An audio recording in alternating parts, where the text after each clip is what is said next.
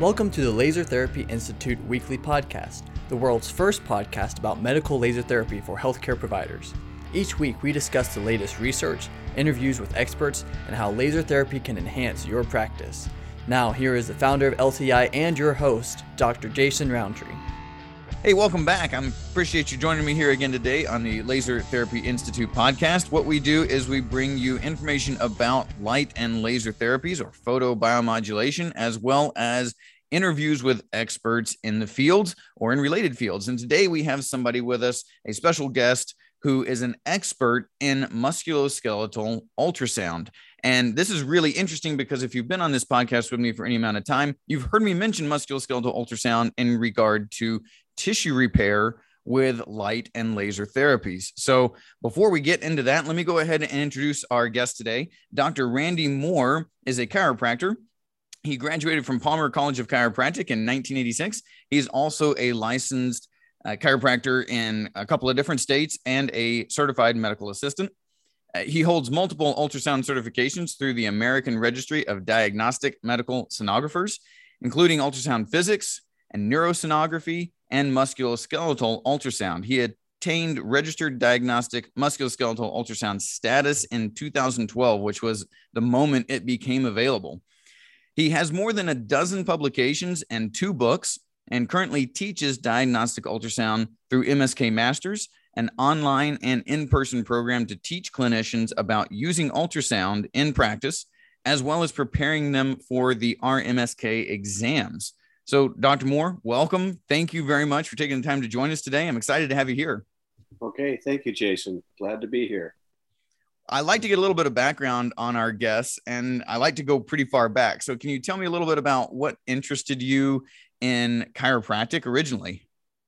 Uh, I come from a family of chiropractors. Uh, my dad was a chiropractor. Uh, my brother was a chiropractor, and then I have a, a cousin who is still practicing chiropractic. So, it's kind of a family thing. Okay, that's a pretty common story. I hear that one a good bit. Uh, they've had know, chiropractic in the family. It, it, seems to be a little bit contagious. So, uh, you know, obviously you've been a chiropractor for for many years, but you've also been involved with ultrasound for a long time. How did you kind of start to get interested in ultrasound? You know, was it art? were you in chiropractic school? Were you in practice? How did that kind of happen for you? Uh, I was I was in practice actually. It was um, kind of a serendipitous moment. I um, was it was a Saturday morning, um, and a few patients didn't show up for their appointments, and uh, so I sat down and I was reading this chiropractic journal, and there was a small small article in there about a another chiropractor that was that was using diagnostic ultrasound to look at the paraspinal structures.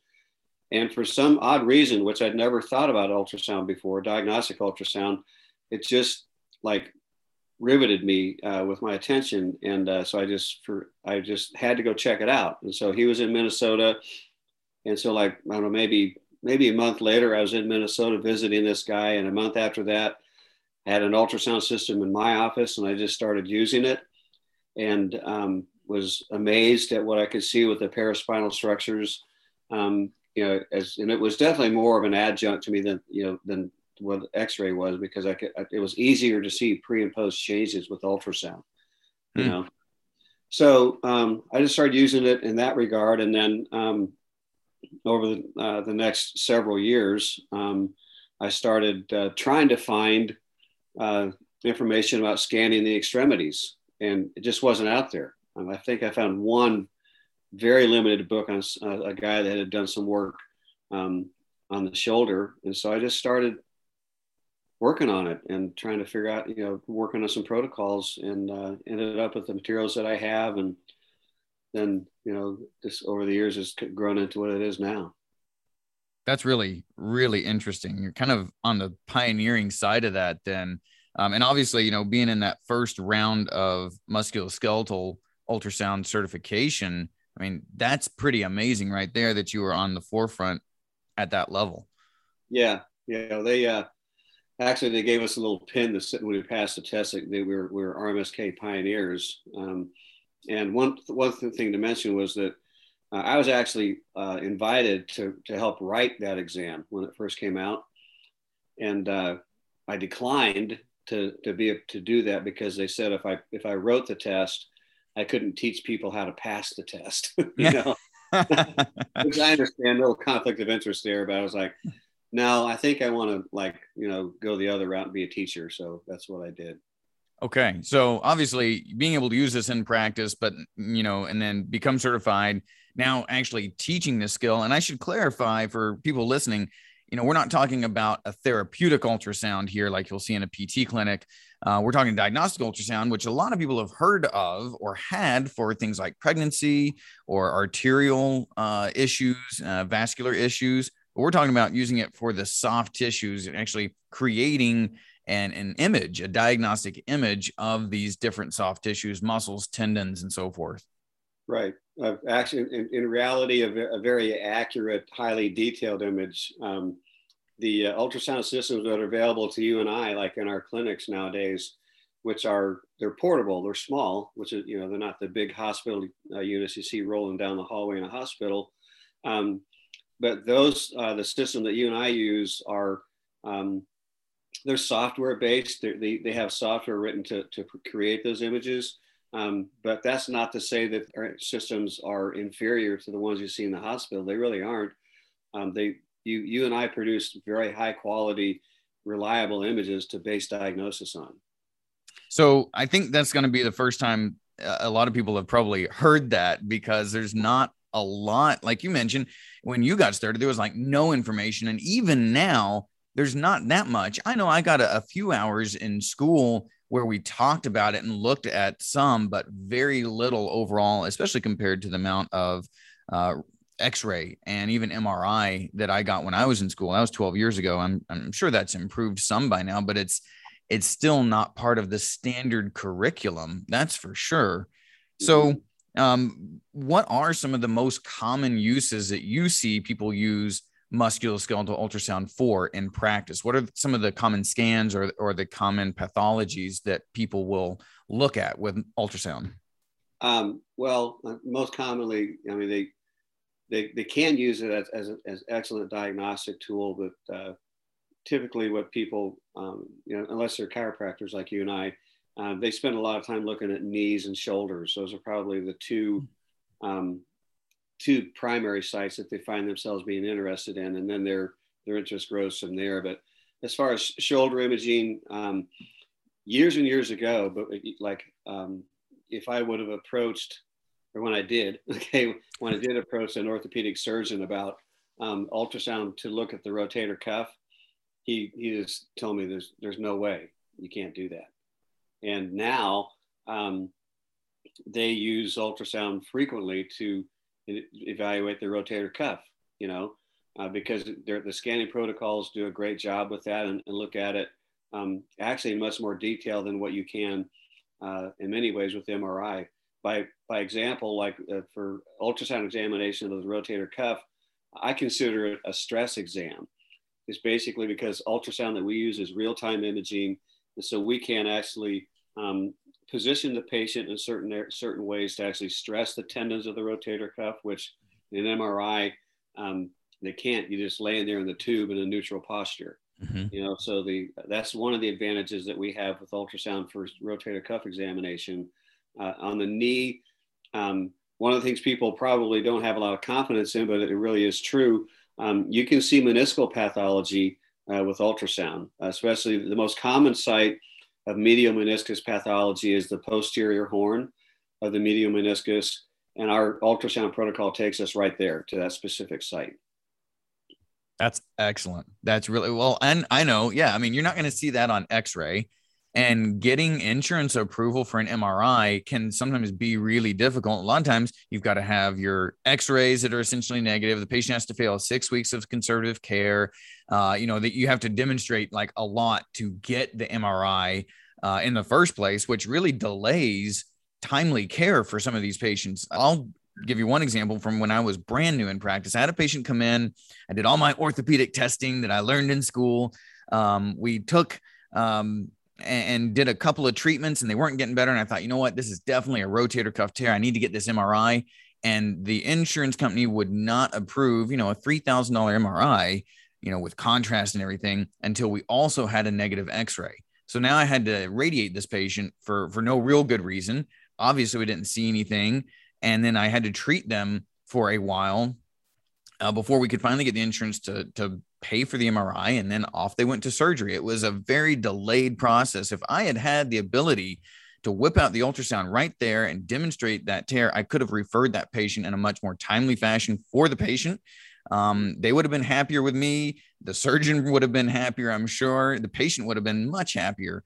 Um, so it's a it's a great tool if if what you're saying is true. Can you really do that? I think I think a lot of people have a lot of doubt I know from taking your courses and being able to actually look at these structures uh, under ultrasound now for a while, it's incredibly useful. So I thought we'd talk about a study that does include both laser therapy and ultrasound, diagnostic ultrasound for the rotator cuff.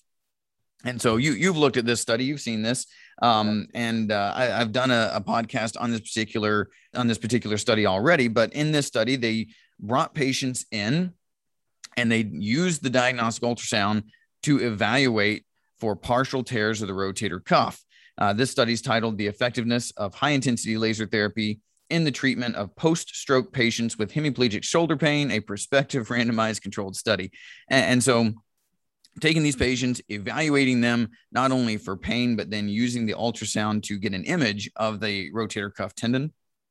And then they would treat half of their participants with laser therapy and exercise and the other half of the participants only had a sham laser and exercise. And, and what they saw at the end of this study was that the patients who got laser therapy not only felt better, but actually had documentable visual repair of the rotator cuff tendon under ultrasound. And that, um, you know, there's a lot to disbelieve in that statement right there. One, you're using ultrasound to look at the rotator cuff and evaluate tears both before and after. And then two, that laser therapy actually stimulated a, a documentable repair uh, in that rotator cuff tendon. Um, you know, it, does that even sound? I mean, to you, does that even sound realistic to be able to use ultrasound in the first place to evaluate a repair like that? Oh yeah, definitely so. Um, and I can objectify that answer as well. Um, I've had the privilege over the last several years to teach uh, MSK ultrasound classes at, at, University of California, San Diego, and um, they're very uh, research oriented. There actually, it's just that's part of the like the professors I worked with, like you know that classic thing, you know, you, you publish or perish. You know, it's like uh, you, if you don't publish papers, you know, you're probably not going to be a tenured professor. You know, and um, so we, I was actually a co-author of a study that was published, I think, in 2018.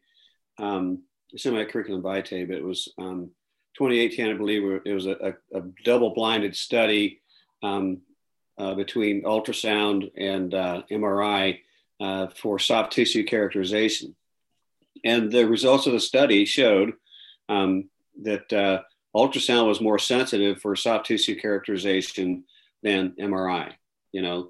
And then you couple that again with what I previously said with, with the way that we look at the rotator cuff uh, under diagnostic ultrasound, our, scan, our typical scanning protocol is simply based on patient positioning. That tendon is not in a neutral, non-active state, and so we we get we can actually identify smaller defects, more subtle defects and findings uh, than the MRI does.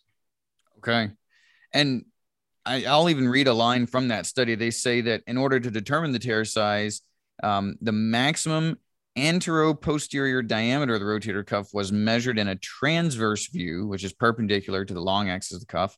And that was taken in a seated position with a hand placed on the lower back, shoulder extended and internally rotated. Now, like you said, in a in an MRI, you're just laying there. You know, you have to be completely still. You can't be dynamic. Um, this is very different. The the patient's hands actually on their back with the shoulder extended and then internally rotated. So that really changes the the the way that the anatomy looks. Like you're saying, puts it under strain.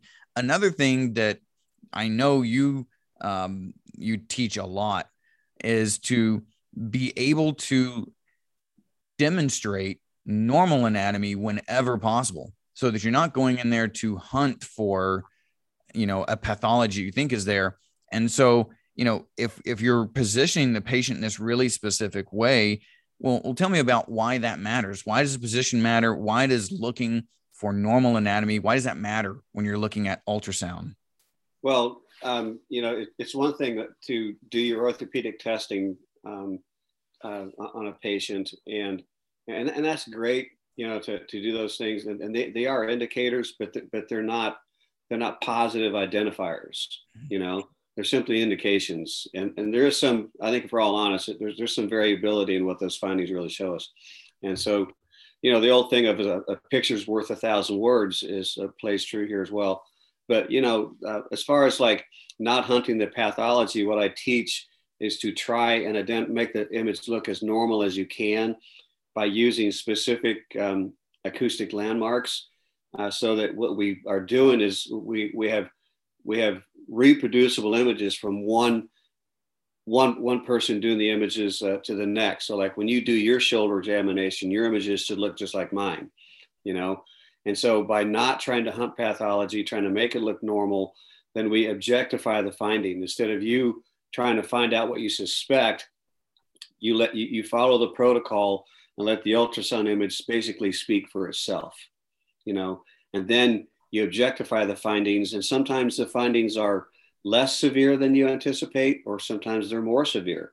And so that you really do end up with more useful information um, than if, if you didn't if you didn't do those images you know so that's why it's important excellent yeah i i think there's a lot of value to being able to have reproducible imaging i think that's an important thing and you know that's that's not too difficult on x-ray for most of us um, but when it comes to producing good images you, you, certainly need to be doing that if you've got ultrasound and it's definitely not something you can just pick up and start doing you can't just throw a transducer on somebody and be like, oh, here we go. I, I know exactly what's going on here. There's there is a learning curve.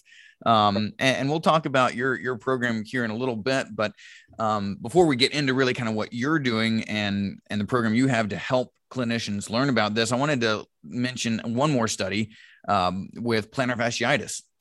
It's not one we've touched on yet. We know we've kind of talked about shoulder, we've talked about knee, and, and even spinal uh, paraspinal tissues, but plantar fasciitis is, is a pretty difficult one to solve in a lot of cases. Every case seems to be a little bit different.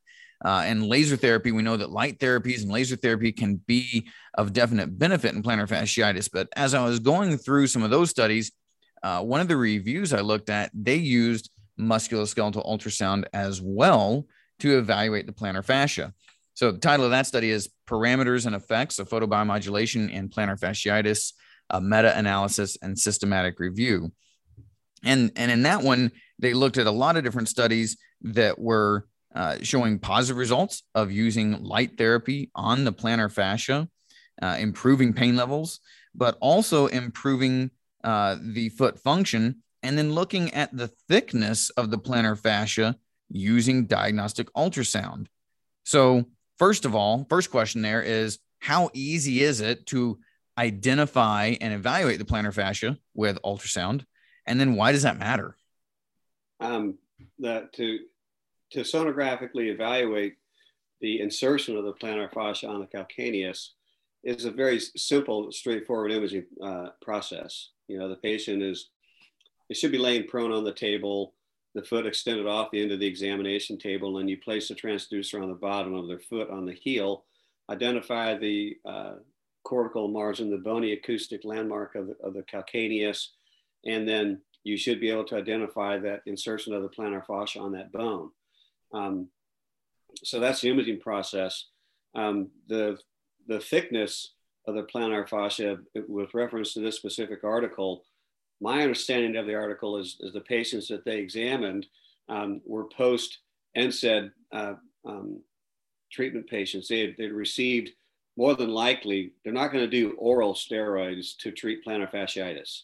You know, so they're going to they're going to inject uh, steroids into that person's foot. Which, by the way, there's no fun way to put a needle in somebody's foot. Um, when I do it, I do nerve blocks. you know, it's like uh, I'm going to keep them much more comfortable. Um, but uh, so these patients are post NSAID uh, treatment patients, and uh, the the literature is replete with documentation that um, uh, steroid injections will in fact uh, denigrate or, or cause a breakdown of tendons and, and fascia, things like that. So they're um, their initial finding sonographically of a thinner plantar fascia was true. That's positive. But then the post treatment, you know, after the, the laser light therapy, a thicker plantar fascia indicates to me that that there's some type of uh, regenerative uh, healing type of process that the, the, laser light therapy gave you to give you a, a thicker, more healthy looking plantar fascia. Because if you stop and think about the word fasciitis, okay, ITIS means inflammation, right? So if that patient that you know pre-treatment had a thin plantar fascia and was diagnosed with plantar fasciitis, then if that thin little fascia was inflamed, they're in trouble. you know, like they can rupture. You know, and so the laser light therapy increased the integrity or the substance of the fascia, making it stronger, thus more functional. You know, so that's my that's my take on it because I, like I said, the the steroid injections will uh, have an adverse effect on that on that fibrous anatomy. Excellent. Yeah. No, I think I think it it says a lot to be able to see the results of what treatment you're doing, and, and that goes for laser therapy, of course. But really, no matter what you're doing, you know, I know you've got a lot of experience with the regenerative medicine and PRP to be able to see the effects of that regenerative therapy has to be good, not only for you as a clinician, but then for the patient as well. Oh, exactly. Yeah. The, the um, uh, it, I mean, I know a lot of the times, like when I'm, it, we, like for you too, probably like if, if you show a patient an ultrasound image, um, it, it, may be, you know, completely, you know, like they don't understand it. But uh, if you can point out a few things on the ultrasound image, like th- this is your problem right here, then they, they can identify some of the findings.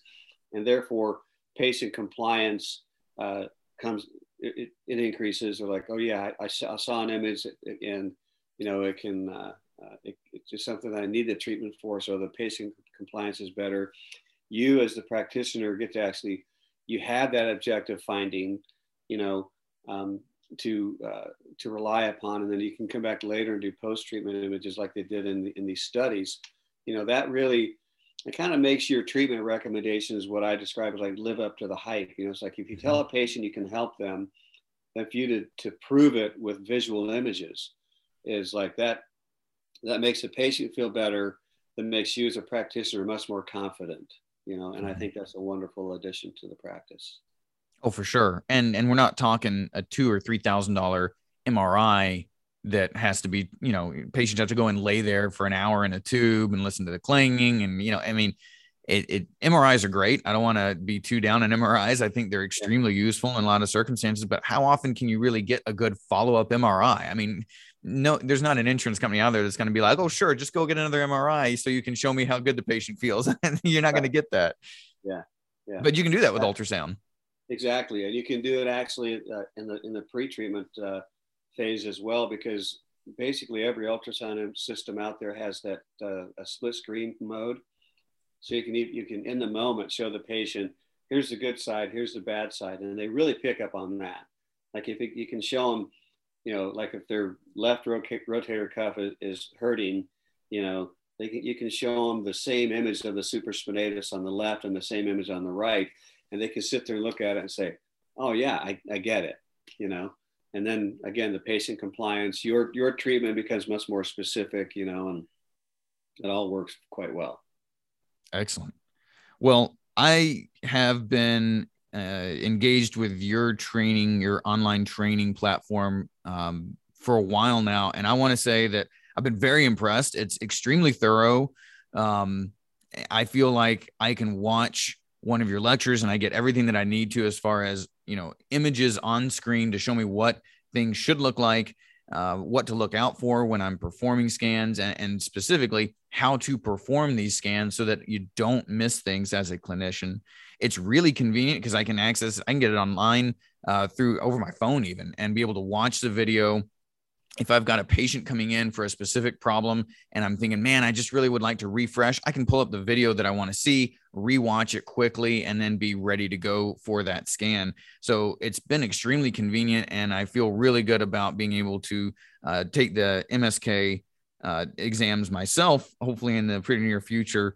Uh, but right now, you guys are also offering a free five day challenge course through MSK Masters. And in the challenge course, you get uh, introduced to the imaging fundamentals as well as some of the common scans and procedures like like the shoulder.